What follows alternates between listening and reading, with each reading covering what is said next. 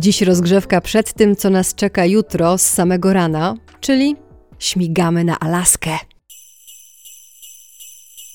Książkowy kalendarz adwentowy Ride, Read, Repeat. Dzień 23. Zaprasza Iska Szewczyk. Na początek najważniejsza informacja. Od dziś przybywa nam dnia. Codziennie będzie go trochę więcej, na szczęście. I jeszcze jedna informacja. Kiedy wypuszczam dla Was ten odcinek, czyli o 18, na Alasce jest 8 rano. A teraz do rzeczy, czyli książka, a w zasadzie dwie, bo druga będzie też po drodze w pakiecie. Ta główna, o której chcę opowiedzieć, to Alaska, przystanek na krańcu świata Damiana Hadasia. Jeżeli chcecie dostać rzetelną wiedzę o tym, jak to jest na tej Alasce, bez koloryzowania, romantyzowania i samych zachwytów, ale też bez straszenia, no to tutaj jest bardzo trzeźwe spojrzenie.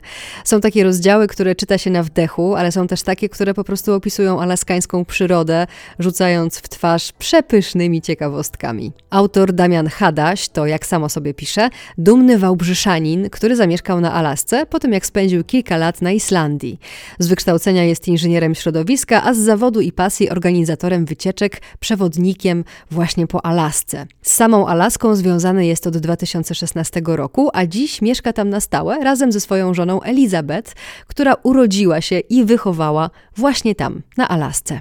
Damian na pomysł napisania książki wpadł po raz pierwszy w 2018 roku podczas trzymiesięcznej wizyty zimą na Alasce. Jak pisze w posłowiu do swojej książki, wtedy po raz pierwszy zobaczył tę odsłonę tej części świata, o której mało się pisze i czyta, no bo jest po prostu mało dostępna, a z drugiej strony zdał sobie sprawę, że to właśnie ta zimowa twarz Alaski jest tą, która dopiero dopełnia całości historii tej krainy. Książce Alaska przystanek na krańcu świata jest y, historia współczesna, jest też trochę tej takiej historii dawnej. Są zachwyty nad przyrodą i alaskańskim życiem, ale są też opisane te mniej urokliwe elementy. Na przykład temat edukacji i walki o przywrócenie rdzennych alaskańskich języków do szkół. Tych języków jest ponad 20. No czyli w książce Damiana Hadasia dostajemy za i przeciw i to mi się bardzo w tej książce podoba, bo dzięki temu po lekturze to romantyzowanie życia alaskańskiego nieco blednie. Co wcale nie oznacza oczywiście, że bycie tam jest jakąś straszliwą udręką i tylko tym. No zresztą jutro się o tym przekonacie nieco bardziej, bo będą informacje z pierwszej ręki. I na koniec jeszcze odpowiedź na najważniejsze, być może dla niektórych z Was, pytanie. Czy w książce jest też cokolwiek o kultowej, można powiedzieć, postaci, czyli Christopherze McCandlessie, który pojechał na Alaskę szukać wolności i tam zmarł w dziczy, bo skończyły mu się zapasy jedzenia, a w zasadzie zmarł w porzuconym wraku autobusu.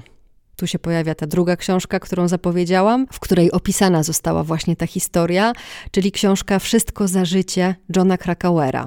No to odpowiedź brzmi, że w książce Damiana Hadasia jest o Chrisie, jak najbardziej. Jest też o autobusie, tak zwanym magicznym autobusie, wraku autobusu, gdzie Chris rozbił swoje obozowisko, no i gdzie zmarł. Ale jest też trochę o Johnie Krakauerze i tym, że jego książka przyczyniła się do kolejnych tego typu wypraw, no i też niestety wypadków, bo wiele osób chciało powtórzyć szlak Chrisa, wyczyn, zainspirowało się. No zresztą inspiruje się w sumie do teraz.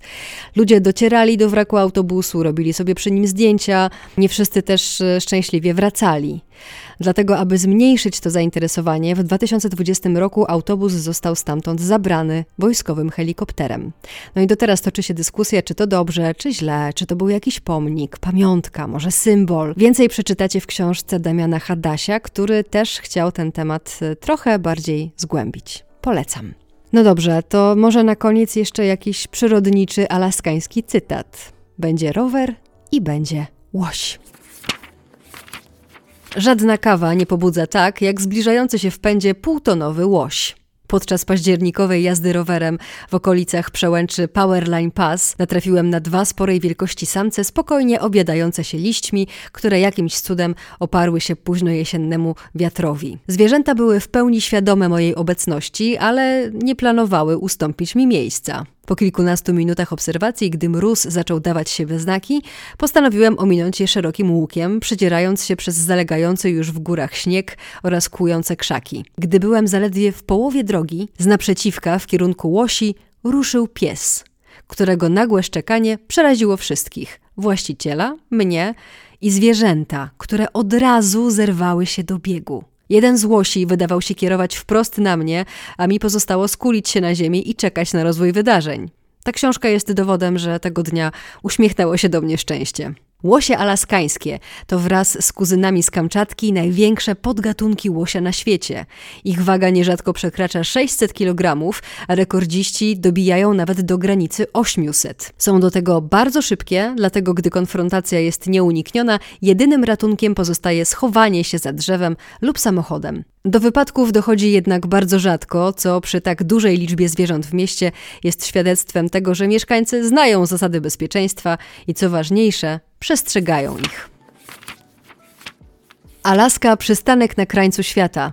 Damian Hadaś, wydawnictwo poznańskie. Redaktorka prowadząca Weronika Jacak. Marketing i promocja Anna Rychlicka-Karbowska. Redakcja Adrian Stachowski. Konsultacja merytoryczna dr Marcin Gabryś. Korekta Daria Kozierska, Agata Tondera. Projekt typograficzny i łamanie Grzegorz Kalisiak. Projekt okładki i stron tytułowych Ula Pongowska. Więcej Alaski już jutro o poranku bo tym razem nie spotykamy się wieczorem, ale właśnie rano, żebyście mogli posłuchać mojej rozmowy z będącą na Alasce aktualnie podróżniczką Magdą Lassotą, którą już mieliście okazję kiedyś usłyszeć w jednym z odcinków podcastu, gdy rozmawiałyśmy wspólnie o jej książce W cieniu Everestu. Widzimy się jutro z samego rana. Wspólnie spędzimy Wigilię. A jeżeli pomysł i realizacja książkowego kalendarza adwentowego Wam się podoba, polecam do subskrypcji i do dzielenia się odcinkami w swoich social mediach. Niech się niesie ten dźwiękowy kalendarz. Spokojnego wieczoru. Do jutra. Cześć!